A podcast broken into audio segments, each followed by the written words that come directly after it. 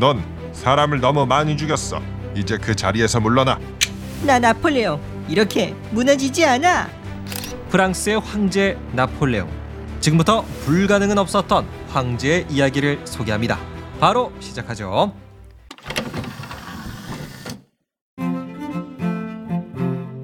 때는 1769년 지금으로부터 353년 전 나폴레옹이 태어났다.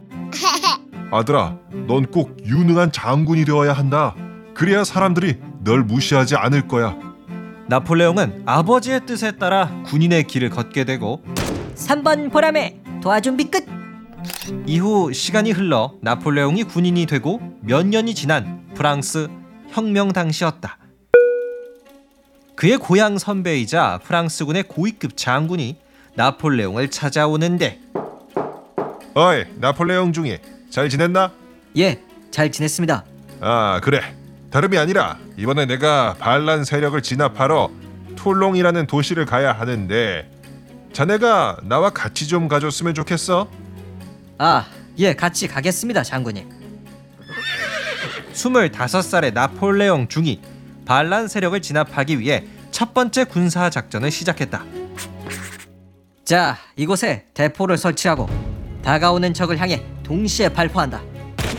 나폴레옹은 아주 뛰어난 군인이었다. 적들이 어디에 숨어 있는지 또 어디를 포격해야 하는지 누구보다 잘 알고 있었으며 이러한 나폴레옹의 활약 덕분에 반란 세력은 손쉽게 제압되었다. 아, 항복, 항복. 그러자 고위급 장군이 다시 말한다. 야, 나폴레옹 중이 다시 봤어. 이렇게 능력이 좋을 줄이야. 좋아, 내가 이번에 윗선에 한번 잘 말해 보겠네. 아, 감사합니다, 장군님. 나폴레옹 그는 뛰어난 실력을 인정받아 초고속 진급을 하게 되고 결국에는 장군의 자리까지 올라간다. 하, 내 나이 20대 후반 벌써 프랑스의 장군이라니. 어린 나이에 이룬 거대한 성과였다. 하지만 로베스피에르, 넌 사람을 너무 많이 죽였어. 이제 그 자리에서 물러나. 아하 나폴레옹이 장군을 달자마자 프랑스의 정권이 교체된다. 그리하여 이전 정부의 장군이었던 나폴레옹 또한 군대에서 쫓겨났다. 나폴레옹, 너 예전 정부한테 뇌물 받은 거 아니야? 무슨 소립니까? 저는 이제 막 장군이 됐다고요. 그래, 그것부터 좀 수상해. 너 왠지 거짓말하는 것 같아. 우리 군대에서 나가. 이렇게 나폴레옹은 자신이 갖고 있던 모든 권력과 지위를 하루아침에 잃었다. 아, 내 인생 망했네. 술이나 먹고 죽자. 그러던 어느 날 나폴레옹의 지인이자 한 유능한 군인이 그를 찾아왔다. 아유, 동생, 이게 꼴이 뭐야? 아, 예. 어쩐 일이세요?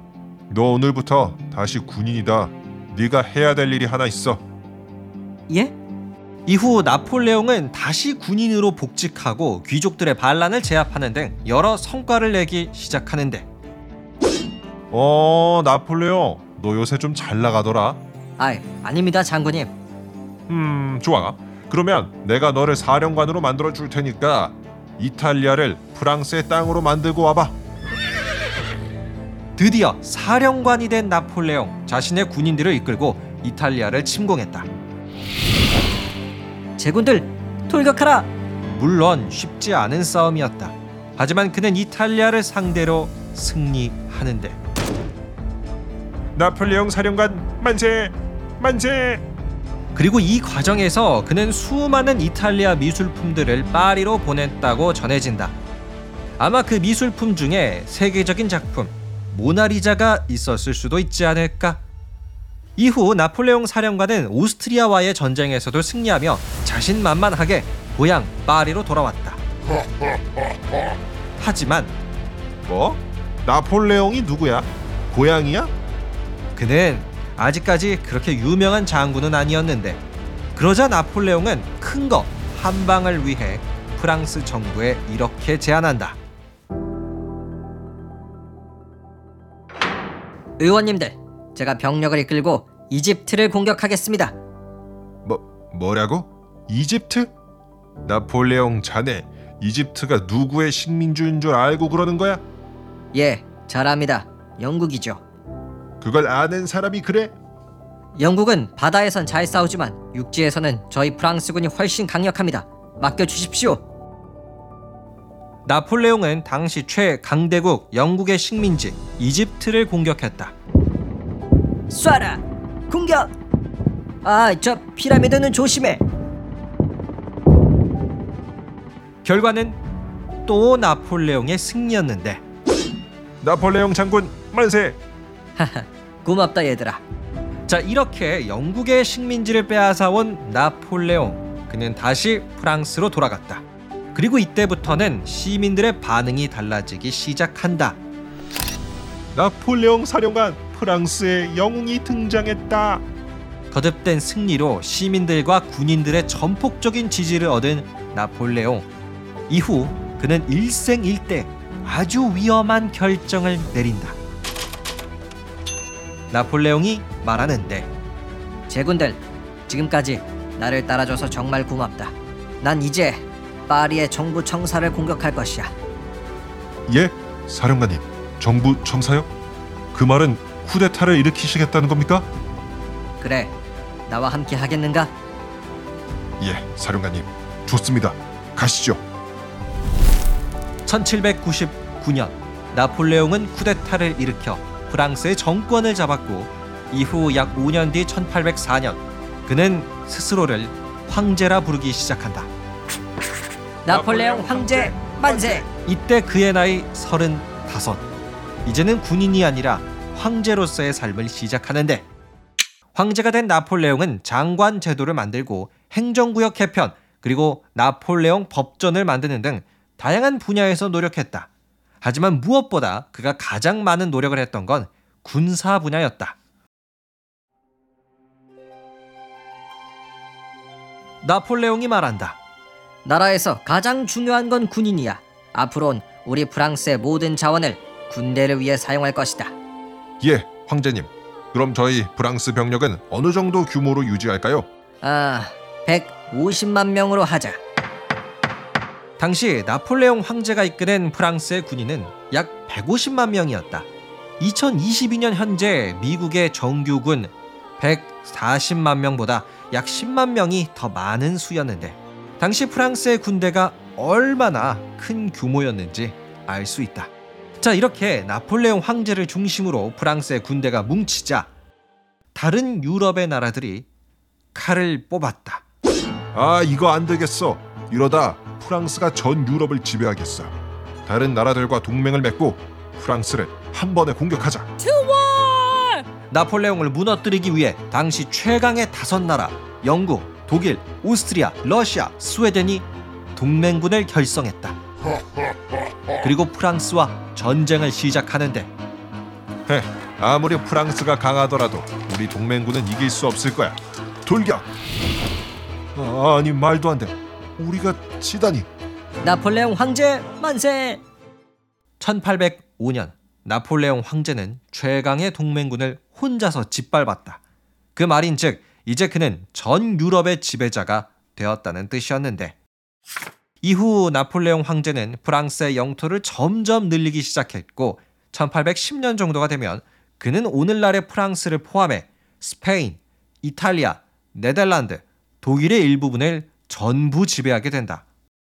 그리하여 나폴레옹 황제의 프랑스를 프랑스 제국이라고도 부른다. 하지만 나라가 점점 커지며 나폴레옹을 싫어하는 세력도 커지고 있었다.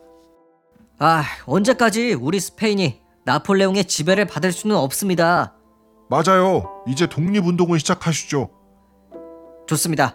우리 스페인이 먼저 독립운동을 시작하면 다른 나라도 참여하겠죠. 스페인을 시작으로 나폴레옹의 지배를 받는 곳곳에서 반란이 일어났다.